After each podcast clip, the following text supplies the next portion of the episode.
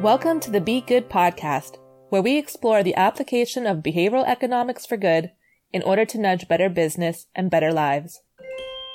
Hi, and welcome to a new episode of Be Good, brought to you by the BVA Nudge Unit, a global consultancy specializing in the application of behavioral science for successful behavior change.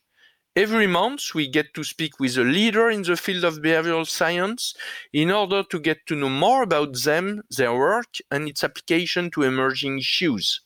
My name is Eric Singler, founder of the Nudge Unit, and with me is my colleague Ted Utoft. Hi, Eric. It's great to join you, and I'm very honored to introduce our guest today. Today, we'll be speaking with Faisal Naru. Faisal is a world leader in behavioral insights, currently serving as head strategic management and coordination, where he heads the executive director's office at the OECD. Before this current position, Faisal was senior economic advisor at the OECD, responsible for a team that worked with governments internationally on regulatory policy and governance, institutional change, and organizational culture.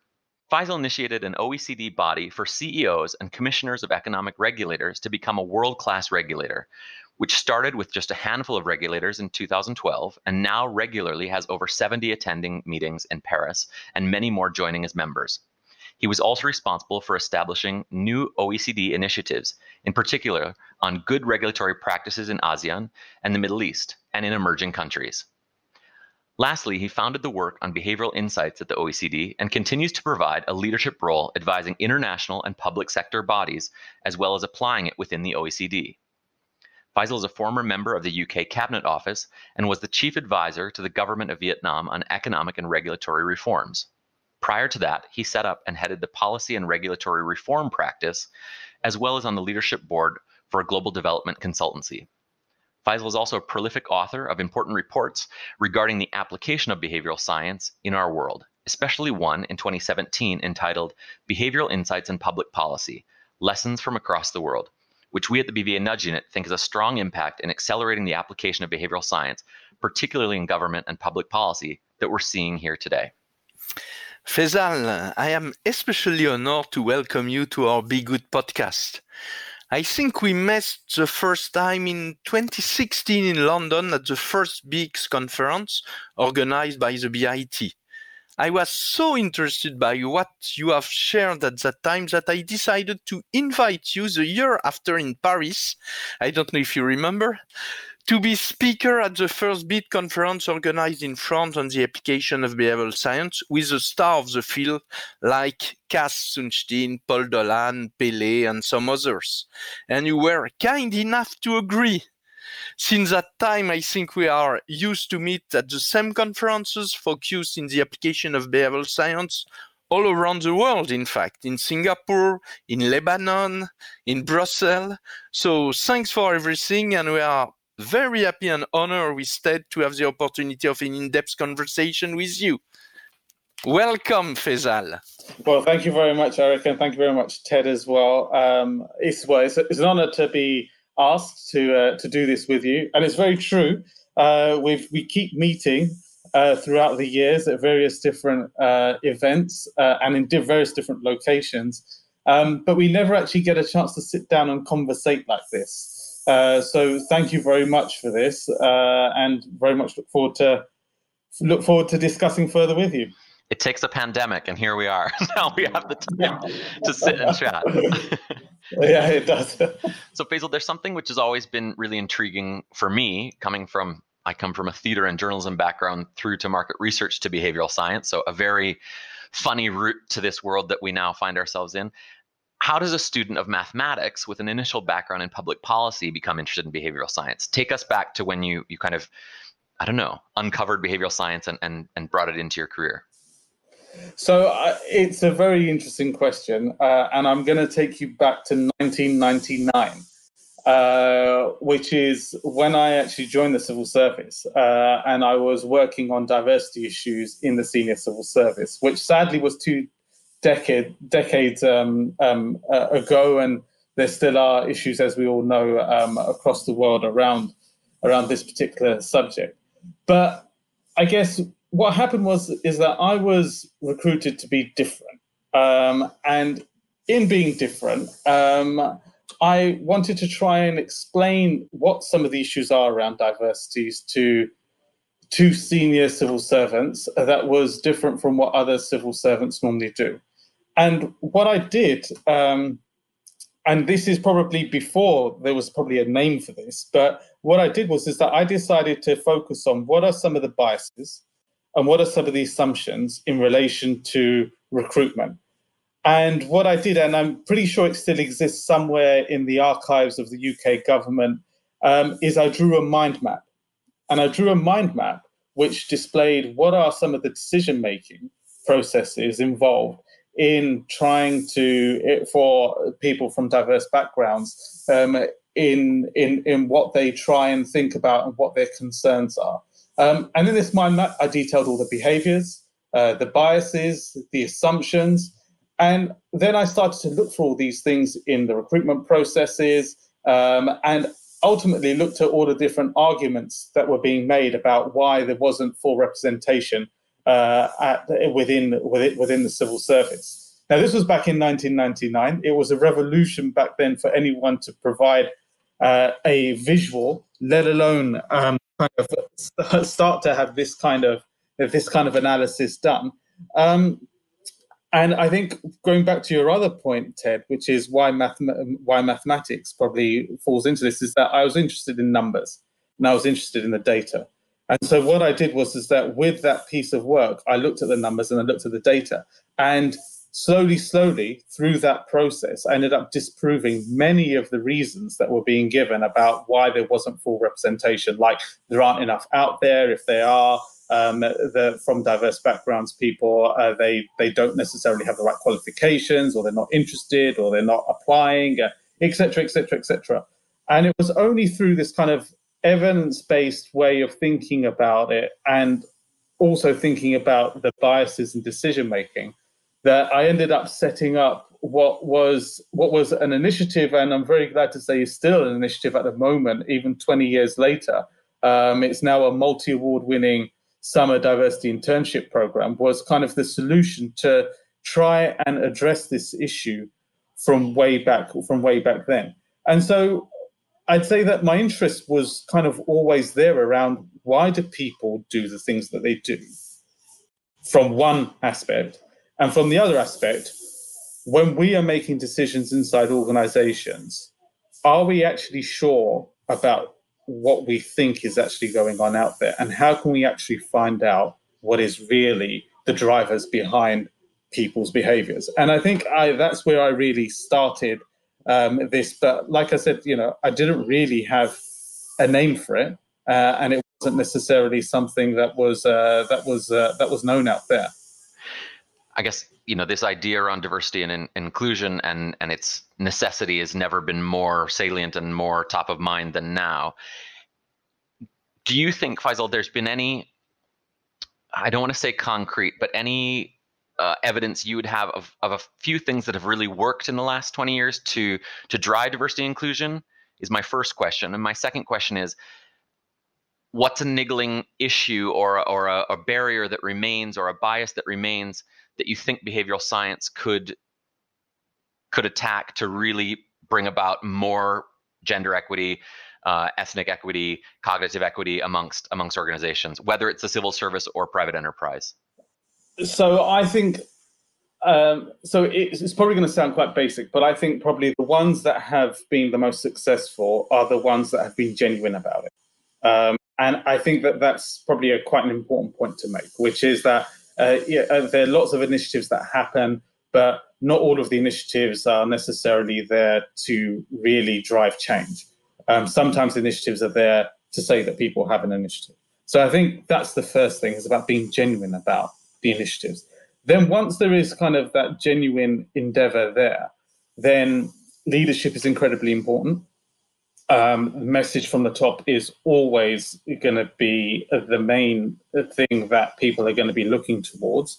Uh, and then I think it's about about trying to um, it's about trying to create the opportunities on the one hand that recognizes different skill sets um, and i think the second thing is then ensuring that those skill sets are being recognized. So, what I mean by that is that, for instance, and if I take myself back to some of the arguments being made, um, throughout kind of through that, that that piece of analysis that I did back in 20 years ago, essentially what I ended up proving is that if if you want the best people on the planet in your boardroom or or the best people in the country running your civil service, it has to be diverse because that is what the data is showing us. If you look at attainment grades, if you look at uh, if you look at uh, qualifications, if you look at impact, if you look at all of these things objectively, you if there's no other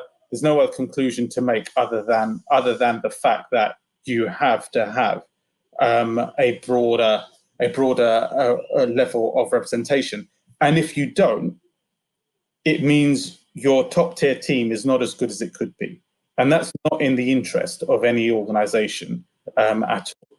And I think that, and I think that's kind of one of the key points here. And I think once you get around to that, then you would begin to understand that. Well, are we assessing people in the right way?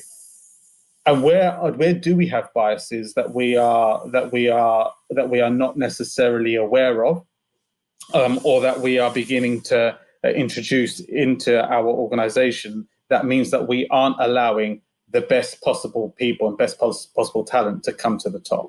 And I think that is kind of some of the key fundamentals that needs to be realized genuinely in order to start to address, I think, some of the some of the issues that we have out there. Great. So thinking back 20 years ago or so, were there any researchers mentors, authors that really played an influential role in you. You know, as you said, looking at something this way, at least within the civil service 20 years ago, was a new way of of of tackling an issue. What was feeding that interest and feeding that information that that allowed you to, you know, sketch out this mind map that allowed you to to reframe things in a behavioral sense as opposed to just, you know, data, using data to to to think about behavior?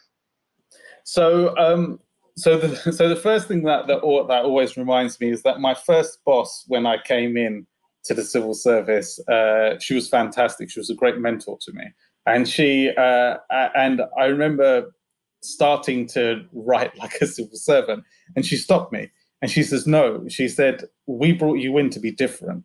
Um, and we want you to continue to think in these different ways and to try and find out uh, what's going on. Um, and I think that that was something that I did. And so I started to um, obviously look at various different academics and read various different things and kind of keep a fresh of, of what is going on inside various different fields. Um, but then I would probably say that um, it would be amiss of me not to mention uh, the book Nudge. Um, and and and at that point, actually, um, I was in I was in Vietnam, uh, and there I was under an entirely new educative process where I was learning an entirely new culture, an entirely new system, and an entirely different set of behaviors that people were doing that I was trying to understand. And so I had to check all of the all of the learning that I had from my from my previous experience inside the UK civil service to start to say, well, actually, in this culture, in this context, things work in a very different way. And it was actually there when I was sitting in Hanoi um, and the book Nudge came out and I read it and um, I was like, it was a bit of an aha moment, you know, to say that finally there's kind of, you know, there's language out there that describes all of the, all of these things. Finally, there's kind of, and not to say that there wasn't anything before, but it never been, it never been expressed in this way, which was so clear for everyone to understand. So I think it'd probably be amiss of me not to mention both uh, Cass Sunstein and Richard Thaler in terms of uh, being big influences on me.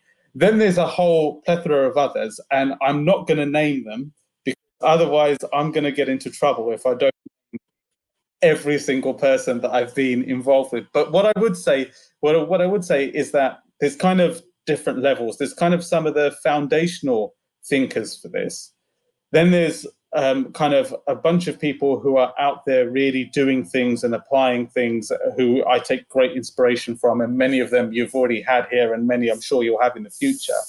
Then I think the really exciting thing is the young talent out there. um, I'm often running recruitments and and uh, and and and get and get kind of applications coming in from young and budding behavioral scientists out there, and uh, the talent out there is fantastic, and the interest that is out there is fantastic, and that uh, you know is a credit to the people that started the entire uh, the entire movement, if you like. Um, but I think that the future is bright, and I think that that is something that really excites me is the fact that there are so many young people out there in academia who have who have just said yes, this is the way to go, and are setting up all kinds of different initiatives and things from across the world. Absolutely. I had a very similar experience to you sitting in Singapore in Southeast Asia when Nudge came out. I hadn't heard of it yet, and my older sister, who works in in healthcare research, uh, sent me a book as sent me the book as part of a care package. And you know, working in market research, she said, "I think this book is going to really affect the way in which your industry moves forward." And I was like, "What's this yellow book? I don't know." and here we are, what are ten years later, fifteen years later? Yeah. So Faisal, can you tell us a little bit more about your experience as, as the senior economic advisor at the OECD, especially the work you've done regarding the application of behavioral science? So, apart from just instilling a belief amongst amongst your your colleagues and and stakeholders, but how do we apply behavioral science at the OECD in a way that in a way that you know changes the work that you do? Yeah, so I, I think I think that when um, I think when I came in, I had a obviously with, with, with all of the background that I had, I had a strong interest in doing something around here, and I think that you know at the beginning it was it was it was kind of like you know project work on the weekends and evenings by myself, and then and then slowly slowly I started to build a team, and then you know there's there's there's a bunch of great people who I've worked with on this uh, and who have been who, who still continue to do work in this, whether um, you know, so Filippo or Fatima or Winona and James and Anna are still there, and Shelley, and then later on there was Jude and Francesca, and Leonie and Jun Yang and Kate, and so you can see that there's you know there's a there's a there's a large number of of people that that have been there, but I think that. Uh, so I think you know, and I I love to work in teams, and so I, I love the fact that you know there's been other people that I've been able to work with in order to do some of this. But I think that certainly at the beginning, I think that I saw the role really to, um, and the main objective to really understand what is going on. And I think that there was a real need for that back then. So we're talking about back in 2012 when it all really started, um, when people were still beginning to understand what was going on. There were only a handful of behavioral units across the world, but there certainly was kind of a momentum building up. And I think that one of the first one of the first roles that I, I, I wanted to do was to kind of uncover a bit of what's going on because um, like Eric says, you know, we go to all these different conferences and we keep learning different things, but there wasn't anybody out there that was putting it all together for everyone to see the same picture. Um, you know, it was a bit like it was a bit like everyone with blindfolds feeding the elephant, right? You know, some people felt a trunk, other people felt, felt a tail, but no one knew what the elephant looked like. Um, and uh, and so and so I, I, think one of the things was to try and uncover what the what the elephant actually looked like, but objectively as well. Um, you know, it wasn't necessarily to purport that there was going to be one particular way forward, but it was to objectively say, well, look, is this really being used by governments and and by regulators? And if it is, what is the way that it's been using? Uh, it's, it's being used, and I think that's something that we uh, kind of continue to do all the way throughout. Um, and that really led to the 2017 publication that you guys mentioned was to was to say that look nobody out there has the full picture. I think i think we do and i think we need to show it to everyone. So that was kind of really the impetus behind having that.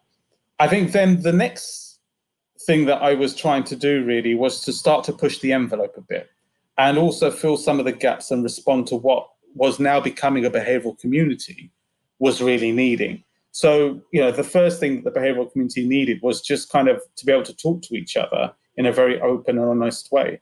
And we had some of those conversations, which were great, where people could generally come with their, you know, with their success stories, but also with their anxieties and with their, um, and with some of the challenges that they had, and build a bit a bit of that community.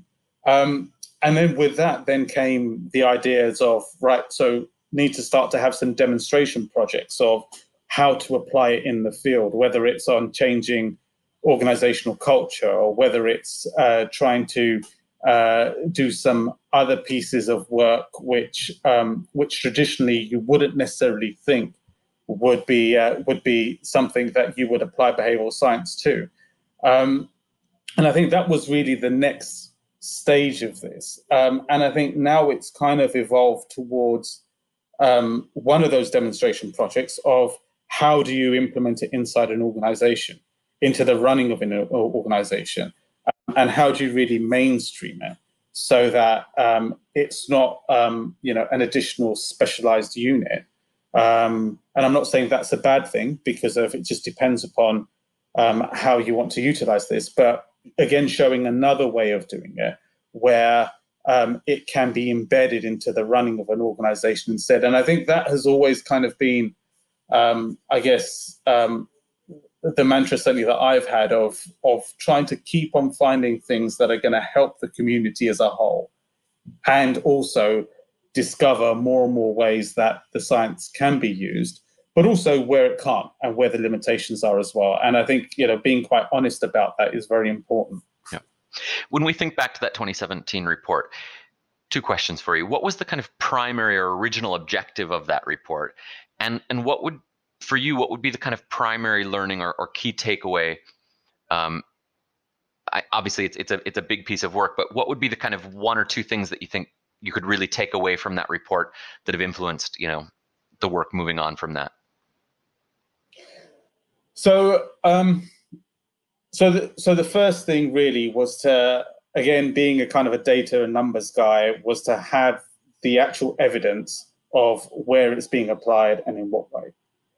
And that was and that was the first thing because of you know like i said you know going to various conferences and and things you'd hear various whispers and various claims and conversations going on. But i kind of wanted to wanted to say right look this is this is what is really happening and this is what's really going on. So that was kind of the first the first thing. And i think one of the one of the biggest learnings i think from there was the fact that it's happening all over the place kind of globally. Um, and actually there's some work going on right now in kind of trying to update some of that to understand what's going on right now in 2020 and you know it's still growing and there's still more and more initiatives happening. Um, but I think the other thing was that the application of it was much wider than what I think I, I certainly would have originally have thought of. Um, and what I mean by that is that it wasn't a, a couple of policy areas where it was being applied, um, but it was practically every policy area um, that where where it was being applied. And if we look at you know now and the relevance of it, uh, you know, it wasn't just in relation to health or tax or, or, or, some of the things that many people had heard many of the great examples from, but it was also labor market reform. Um, or it was, uh, uh, or it was, or, or, it was things about administrative reform. Um, so that was kind of, kind of, I think, one thing that was quite, that was quite, um, that was quite eye-opening. I think, um, and I think the other thing that was quite eye-opening as well was the the diversity in the field and I think that again is something that is coming out more and more now. I think that when people first look at this from the outside, they sometimes think as, think as though everybody in the behavioral insights, behavioral science field thinks the same and looks the same and do the same things, and they're all speaking the same stuff. When actually it's not. You know, there are there is a diversity of thought about methodologies. There's a diversity of thought about where you need to take this. There's a diversity of thought around what the application should and shouldn't be um, and that's healthy and that's for the field. And that was, again, I think, something that was discovered um, uh, through that report, but also through subsequent work as well, which I think is good for the good for the future of the field. And looking back kind of 10 years after the creation of the BIT here in the UK, what has surprised or struck you the most in terms of how governments and public organizations have applied behavioral insights? I mean, you've talked about the diversity of its application, but has anything else kind of surprised you or, or you know, fueled your fire in terms of how it how it's being applied in, in the public space? So I think uh, I think I think the first thing again, going back to numbers, is just the number of them, and um, And I think fast forward from 2017 and where there were about 200 odd initiatives that are consistently applied behavioral science, you know, that's that's doubled, um, which is which is I think which is a testament to the fact that it's working um, and it's being used quite well. Um, I think probably though um, the cautionary tale that I'd probably put to that is the fact that um, there, it, there's probably a period now of renewal about thinking about where it should go next. And I think that is probably the interesting thing looking 10, 10 years forward now. Whereas I think before there was probably quite a fixed model on what people were thinking that you needed to do about the tools, like, for instance, running uh, RCTs. Um, and I think that now what's interesting at the moment is that there are now new things that people are thinking about about you know for instance you know how do we do things like rapid testing um, how can we use maybe labs a bit more um, and how do we and how do we start to use this not by itself but how do we use this with say for instance data science or how do we use this with design research or how do we use this with other things and i think that is now again a very interesting um, point, I think, where we're at. I think another very interesting point where we're at now is, and I know that there's increasing conversations about this, is around the fact that if you looked back then, there was probably a predominant number that were in the global north, if you like, you know, from kind of uh, more the, the the west, as it were. And I think what's really interesting is what's happening now in the global south and in the east um, and how things are how things are changing there. Where again, there's a different there's a different school of thought, and there's a different way of applying this, and there's a different context that this has to be applied in. But the nice thing is that again, everyone's thinking about actual impact and behavior. But it's just that I think everyone's realizing that we're going to have to do it differently in different places. We can't we can't use the same things everywhere. That's uh, you know that kind of goes a bit against what the whole mantra of the behavioral insights world was in the first instance. Yeah, we've had some some internal discussions with our team as well. Having spent 13 years in Asia, I was discussing with a colleague of mine who's recently moved to Singapore about social norms in an East Asian context are totally different. Not just contextually, yeah. the idea of norms, the idea of what is collective, what is individual, and so these kind of proven, validated biases and and heuristics that we've kind of taken on as as God's honest truth, we have to re-examine in a, in a new con, you know, in an Asian context, in a Latin context, in a African context, um, and thinking about what does that mean and what are the heuristics of behavioral science in these, you know, other markets, geographies, mindsets, et cetera. I think it's really exciting, actually. Yeah, no, I think I think you're right, and I think also from kind of a public administration perspective as well, is that there are different appetites by these different areas and different contexts um, for the application of it. Um, and so, uh, you know, for some, you know, just tinkering on the, with the choice architecture is not enough. And actually, you know, changing dramatically the choice architecture and removing choice even is perfectly fine. That wouldn't necessarily be the case in other contexts where you know where choice um, is is is of paramount uh, freedom of choice is kind of paramount importance um, and that can't be tinkered with whatever. So uh, i think you're absolutely right and i think that all um, leads to kind of more excitement i think for where the field is going and how in particular it's being applied Faisal, another topic. You recently published a very insightful post on LinkedIn on a topic which is uh, at the heart of what we do at the BV Unit. The title is Behavioral Organization Four Lessons to Infuse Behavioral Insight. Could you come back for us on each of your four lessons? Sure. So there were four. There were four lessons, and the first lesson um, is around managing expectations um, that it's really important to get the expectations right from the beginning. And I think this is this is partly um, all of those lessons that I've had from the various conversations that I keep having with behavioral practitioners from across the world on a regular basis, and also my own personal experience of also setting up and doing behavioral initiatives. Um, is that it's really important to get the expectations right at the beginning that people can become very, in particular, kind of inside organizations, um, uh, you know, whether it's leaders or whether it's it's people um, who are uh, uh, who are lower down in the chain, um, they can become very excited about the prospect of doing something new and doing something like this. But it's important for them to know that it's not silver bullet, um, and for them to understand what it's going to take to be able to do this. And so, for instance, you know, one of the things that they do have to sign up to is experimentation. And in and in as we all know, in experimentation, sometimes you get null results, or sometimes the or sometimes you get the opposite results to the kind of things that you were hoping for, and they have to be ready for that. Um, and if they're not, then you can have problems later on uh, where the, kind of the expectations have been set pretty high, and there's an expectation that all of a sudden you're going to be I don't know, saving millions, or you're going to be, uh, you know, drastically transforming behaviors, and it doesn't turn out. Um, the second thing I think is around mainstreaming.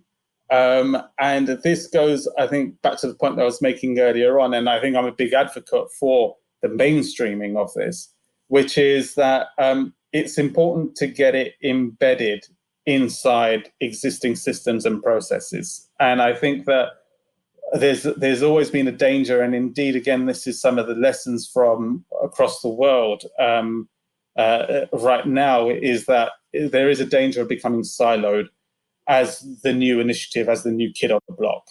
Um, and I don't think that that is healthy for the long term, um, but rather making sure that it's embedded inside existing systems, existing teams, existing processes, I think is very important.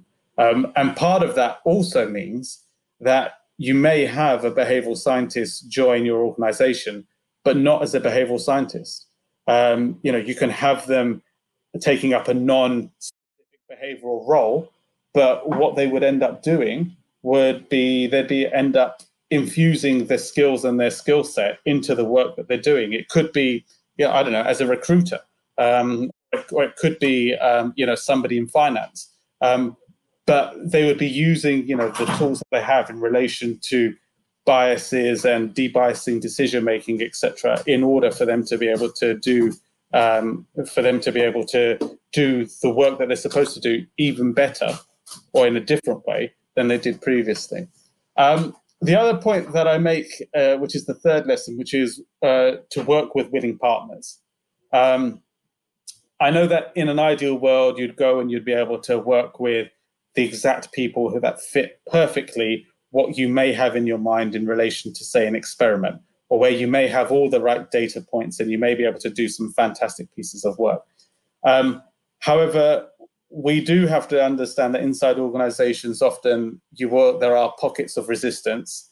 Um, sometimes it's deliberate, sometimes it's not.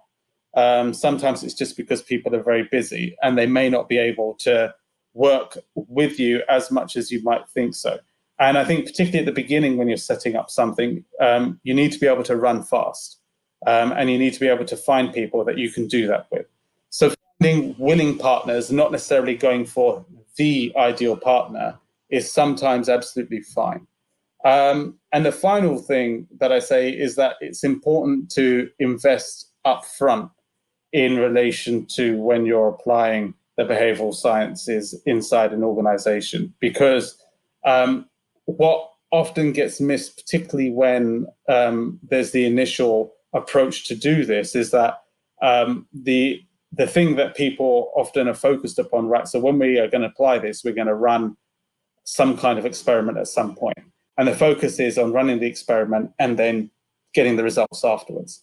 But what is sometimes missed is the amount of work that it takes up front in order to get everything right set everything up first, and not just in terms of running an experiment, but setting everything up in terms of the institution so that whatever results come through would end up actually being adopted um, is is something that is not necessarily always appreciated. I mean, I always say that in the work that we've done, if I look at you know overarching you know a behavioral project, you know I'd probably say eighty percent of the time is spent up front.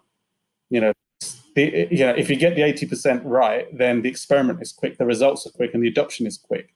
Um, but um, but there isn't necessarily always that understanding, and I think sometimes people focus too much on on the on the back end of running the experiment and getting the results instead. So those are those are the four key lessons I think that certainly I have experienced, but also I know that many others have experienced as well out there in the field. Okay, great, very insightful. Um, I would like to speak a little about behavioral science in private organization. And first, what do you see as the major differences and different challenges between applying behavioral science in the public sector versus in the private sector?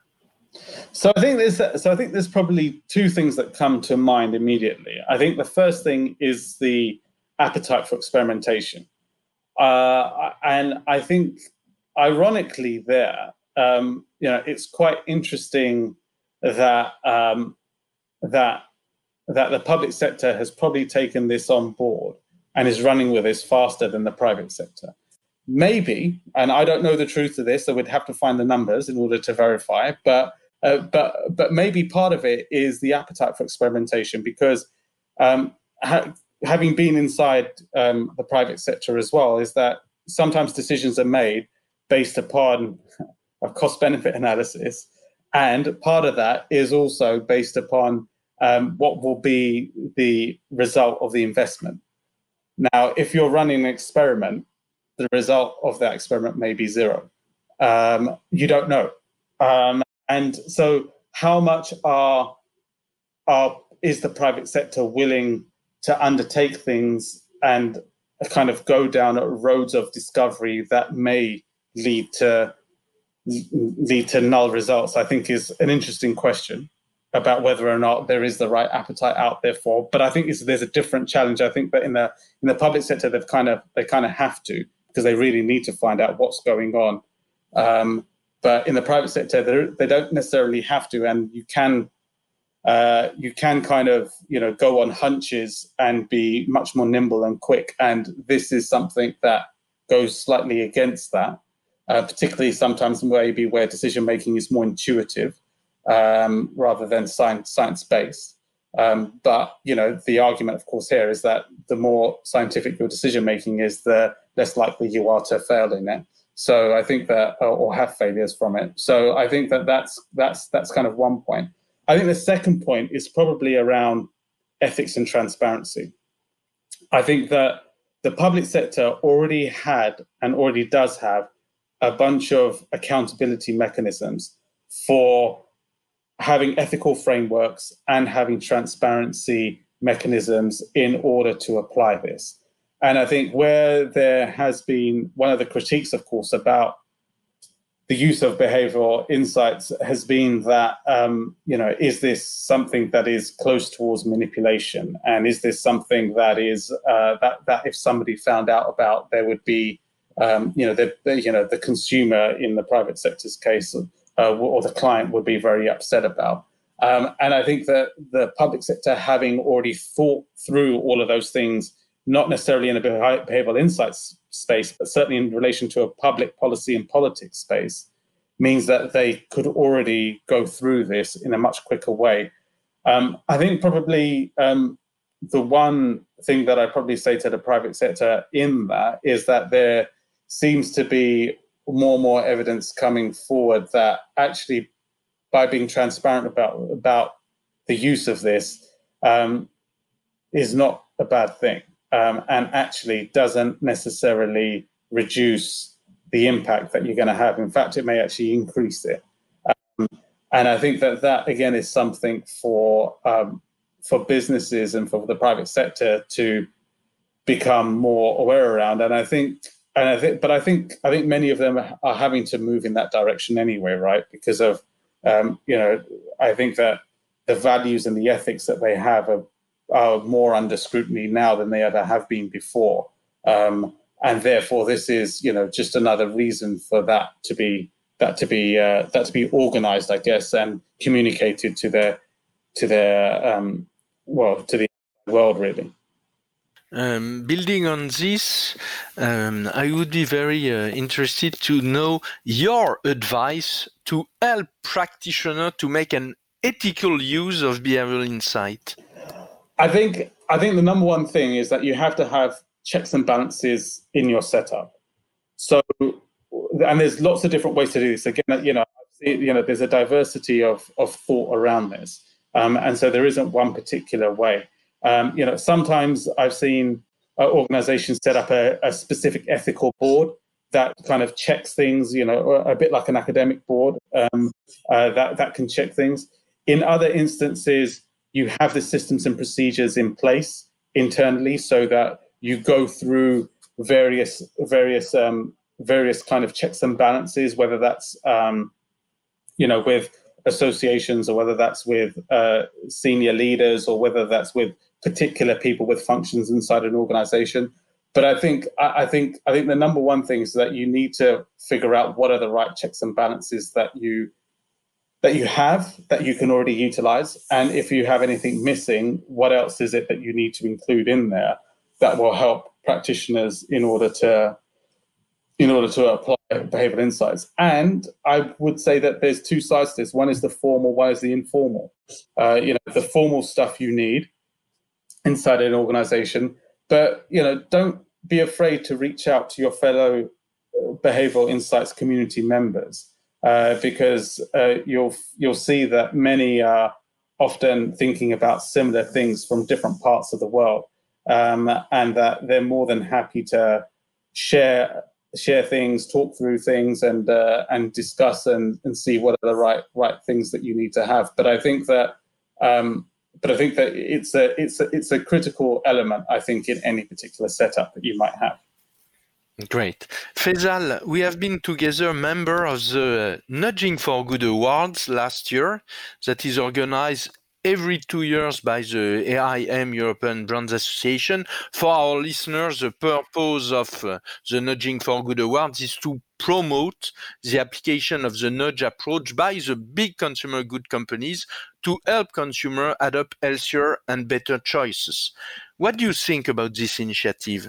Well, I think it's good, and I think it's good for for for one critical reason. I think because it's not only trying to help encourage and recognize the private sector that is trying to apply behavioral insights, but it's making sure that they're doing it for good. Um, and I, and I think that you know, and this is of course you know Richard Thaler's mantra, you know, nudging for good. Um, and I think that I think that that is really really important for the private sector to make sure that they stick on and that they ensure that they are applying this for for good. And what they have to realize, and I think the ones that we saw, and I, it was a great privilege to be on that panel, um, was that was that many of them understood um, that um, that by them doing things that was for the common good and for the good of their consumers was only going to benefit them in the end anyway. Um, and this again goes against maybe some of the critiques that there might be out there about the use of this, that anybody that tries to use this uh, in a not for good way is only going to end up harming themselves in, eventually um, because of the fact that that's just not what people appreciate. Um, and it, it the, and the damage that it does to one's brand from having that allegation against you just even once is just too high a price to pay for all the years of brand building and trust building between themselves and their and their customers and their and, and their consumers etc so i think that this is this is a good and healthy reminder for them to be able to for them to first of all be encouraged to continue to apply uh, uh, the the science inside their own work um, but more importantly, for them to make sure that they continue to do it for good. Okay, great. And where do you see the biggest opportunities in terms of applying behavioral science for good in the private sector? I think I think I think the number one thing for the private sector there is about understanding uh, that it's about their relationship with their customers and their consumers.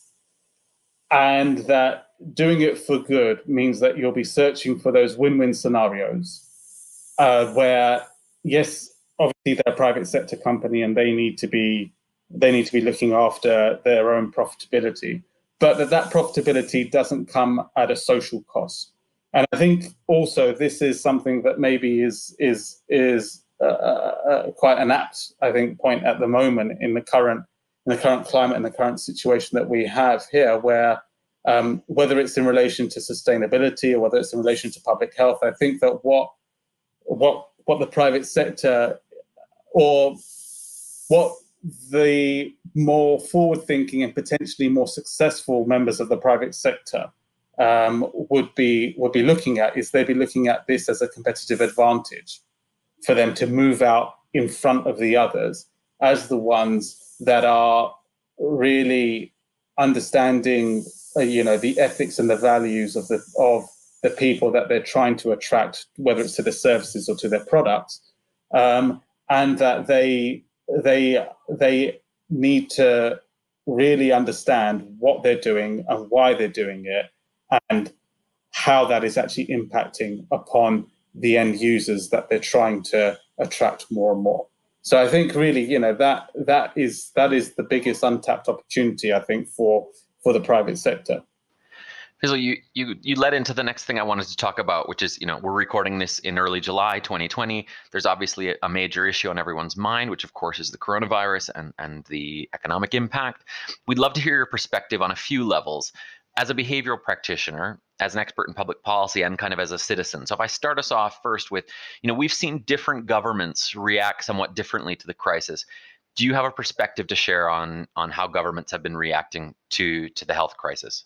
So I think really the big thing here, I think for me, is that there are lessons in decision making, um, and I think that those that that that those that have had clarity about this being a health issue first and foremost um, have probably been those who have also now come out of lockdown quicker and have managed many of those uh, many of those uh, many of the well the huge crisis that has that has gripped the entire world.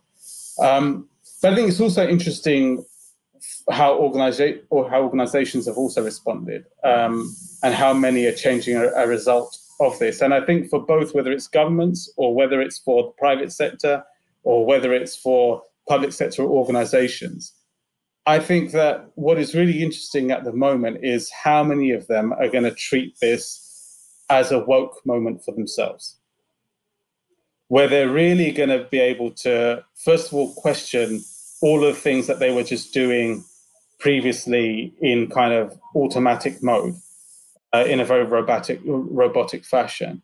Um, and now how they can really begin to become quite deliberate in everything that they're trying to do. So whether that's in relation to how how your economy is structured, for instance, all the way to how an organization organizes its day and its meetings. All of those things have now been questioned as a result to this disruption that's happened across acro- across the globe and those who I think those that treat it as a genuine genuine disruption and then recheck themselves, I think are going to come out of this much better, um, as opposed to those who maybe have treated this as a minor pause on what they are normally going to do and then go back to normal. Um, they are probably the ones that are going to be least prepared for whatever's going to come in the future. And you know, I don't have a crystal ball, crystal ball. No, I don't know what's going to happen. Um, but I think you know everyone is talking about the new normal and what that means. But I think part of part of being in that woke moment means that you can actually define what that new normal is, as opposed to being subjected to it. And I think that whether it's a government, whether it's an organization, um, whether it's even an individual, and I know even individuals are questioning themselves and how they live their lives. Um, you know, I think those that are actually treating it like that, I think are probably going to be the ones that are going to come out much more successful in the next two, three, four, five, ten years. Yeah. And so on, on, a second level, how do you view this crisis from a behavioral science perspective? You know, where and how do you think that the behavioral science community has the greatest opportunity to help make a difference? Um, and does it lie in influencing government response to the crisis or perhaps nudging personal behaviors? Where do you think we as practitioners of behavioral science can can help, can can initiate change? I think I think I think the first thing is really just in kind of the, the understanding of what has happened. I think that's kind of the first thing, just really understanding what has what's happened and understanding what the impact has actually been on people. Um, and I think that that I think is probably you know the first key fundamental thing about understanding you know whether or not people are really dying to just go back to you know commuting on the train every single day or whether or not actually this is the moment where people are going to say no do you know what I don't need to and I don't want to um, or I want to do it through cycling or something else you know is, is is is I think the kind of thing that is kind of the first thing that we really where the behavioral science community probably has a way of of getting some of these answers. And I, and the reason why, and I know that some people will say, well, look, you know, any group of researchers can potentially do this and they can find this out. But I think the reason why the behavioral science community is quite important in here is that one, you know, the thing that the behavioral science community focuses on is trying to elicit information in a debiased fashion in order to genuinely come out with what are the real, um, well, as much as we know are the real, but you know what are what are what are some responses that are as less biased as is as is possible in order to inform where everybody is. Um, then I think then I think the next thing really is going to be in helping to shape the future, whatever that is, um, and that and that has to be where you know potential for experimentation is just huge. Um, you know, where there is kind of a bit this pause in everyone returning back to the way things maybe were, is really, you know, a fantastic chance to to to experiment and to capture data in order to say, well, actually, you know, this is this is now the way that people prefer to do things. And guess what? It's better for the environment. And guess what? It's better for uh, it's better for social outcomes, or it's better for sustainable outcomes. And I think that those are kind of some of the areas where it would be great for the behavioral science community to be involved in um, now, and where there are some of the biggest opportunities to help influence whether it's governments um, or whether it's individual behaviors. Uh, I think it has to be both, but I think that both really are up for grabs at the moment. Third, Faisal, you alluded to this a little bit on the kind of citizen or individual level one issue of personal interest for me is about polarization. And it strikes me that behavioral science has value in diagnosing some heuristics, maybe confirmation bias, um, that are pulling people and, and societies apart in this kind of crisis moment. Do you think behavioral science can play a role in bringing societies back together or countering polarization or community building? Yes, uh, I think so, uh, but of course, you know, it's a much bigger question, uh, and you know, it's a much bigger problem. But I think, I think again, I think I think one of the biggest things that it can do is just by understanding why people are behaving in the way that they're behaving. I think that's going to be key in addressing uh, in, in, in addressing this. And it is again, you know, it is about debiasing. You know, it's not about convincing people to think a certain way. You know, that is would not be the way to to apply behavioral insights in in this in this particular situation, but it's to recognize that people are constantly influenced by interested parties and vested interests, uh, which are always not to the benefit of the individual or the whole of society, but they exist. Um, and understanding how that is influencing and how that is biasing people's people's understanding of the world or or how it's how it's how it's how it's impacting upon um, the way that people behave I think is going to be uh, incredibly important. And and you know then some of the solutions about it isn't necessarily around um, like I say you know it's not around trying to trying to change um, the way that people think but it is around understanding that um, that some reasons why people do the way they do things are systemic. And so sometimes those systems need to change. But I think in other instances, it is because of you know sometimes the way that information is presented or the way that there is confirmation bias and how you know certain types of uh, access to information uh, you know feed into that confirmation uh, bias uh, are, are the kind of things that if we understand more about that and what their impacts are, then we can try and ensure that it doesn't have the kind of negative impacts that it's having upon society as a whole. Faisal, maybe the last question, but not a small one. Uh, looking to the future, uh, you certainly know that the behavioral scientist publication has recently, beginning of this year, asked the behavioral science community to write articles about the future of behavioral economics. What is your vision of the future of our field? Well, I think I, I, I contributed to that, and I think I would say that uh, my uh, my vision is bright but cautious, uh, and I think that there are three key things here. I think the first thing is humility. Um, that uh, that that that I think that what the behavioral science is trying to do is, and the reason why I've been so attracted by it from uh, from way back when, um, is that it's it, it tries to introduce, if you like, a getting real moment for whether it's decision makers, whether it's people, whether it's organizations, whether it's governments, but for them to kind of get real and to not live in uh, in a paradigm of false certainty, where they are happy with their confirmation biases, they're happy with the assumptions that they have, they're happy they're happy with the availability heuristics that they that they live in and they make their decisions within, but rather shifting them towards um, sure uncertainty and to be living in that world and to understand that that's just the world that we live in now. It's so dynamic, it's so fast fast paced. Um, so with that though comes the humility of understanding that we don't know all the answers and we have to continually be trying to find out what the answers are and checking the answers for any biases that we may have in case we've made a mistake in any of our assumptions that we have.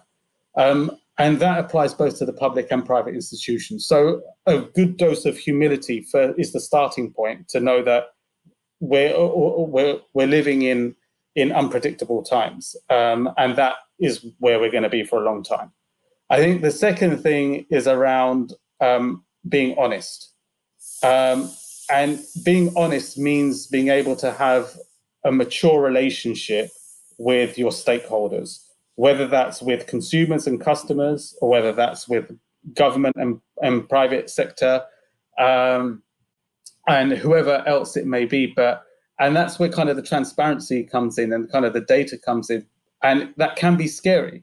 Um, but you know, it is moving away from more of a kind of command and control world um, towards more of a collaboration and enabling world.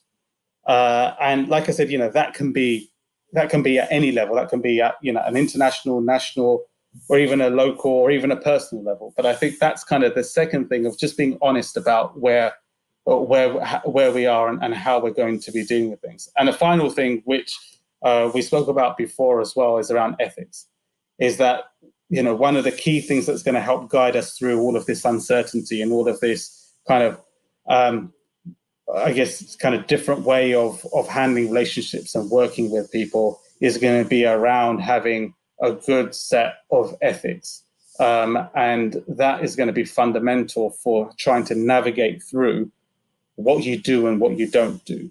Um, and so again, you know, whether it's the public sector or the private sector, but for them to have, um, you know, their frameworks or their checks and balances in place to help them navigate through this is going to be really, really important. You know, it's almost like, you know, they, they, they need an ethical compass to charter the waters. And I think that that's kind of going to be the, the key thing. And I think those are probably, you know, the three key things that we need. But, you know, but I am, I am, I am an optimist. Um, but you know, but I am also a realist at the same time as well. Great. It sounds like we have a lot of work to do, but a, but a but a bright future as a as an industry and as a as a group of practitioners trying to to guide people towards making better decisions. That's right. Thanks so much again, Faisal, for joining us today. Um, is there anything you'd like to leave our listeners with, perhaps where they can find more about you or more about your work or some of the papers that you've published? Uh, I would probably say that um, you can follow me on Twitter. My uh, my handle is uh, at Faisal underscore Naru, or you'll find me on LinkedIn as well. And I try and keep uh, keep those places as up to date as possible. Great, thank you so much, Faisal. We really appreciated the conversation today. It was great. Thanks. Be Good, a podcast by the BVA Nudge Unit.